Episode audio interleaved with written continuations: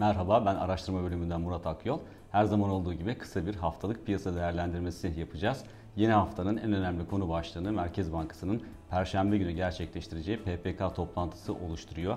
Ağırlıklı piyasa beklentisi Merkez Bankası'nın faiz oranlarında herhangi bir değişiklik yapmayacağı yönünde. Ancak enflasyonun e, yıllık bazda %19 seviyesine yaklaştığını düşünürsek e, aslında Merkez Bankası'nın daha fazla sıklaştırma yapması gerektiğine yönelik bir algı da mevcut. Fakat bu yönde ihtimallerin çok yüksek olmadığını düşünüyoruz. Neden? Çünkü e, Merkez Bankası'nın yıl sonu enflasyon tahmini %14.1 seviyesinde bulunuyor. Yani bu şu anlama geliyor.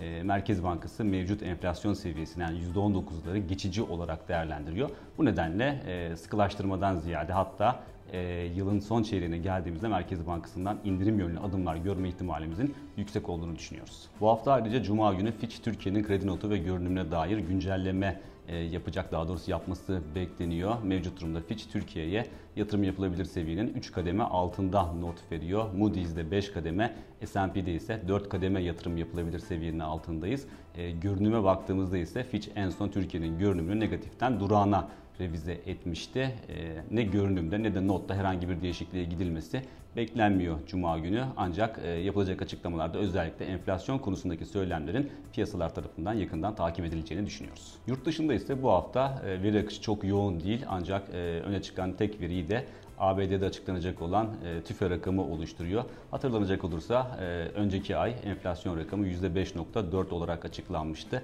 yıllık bazda ama baz etkisinin e, giderek hafiflemesi nedeniyle enflasyonun %5 seviyesinin altına ineceği tahmin ediliyor.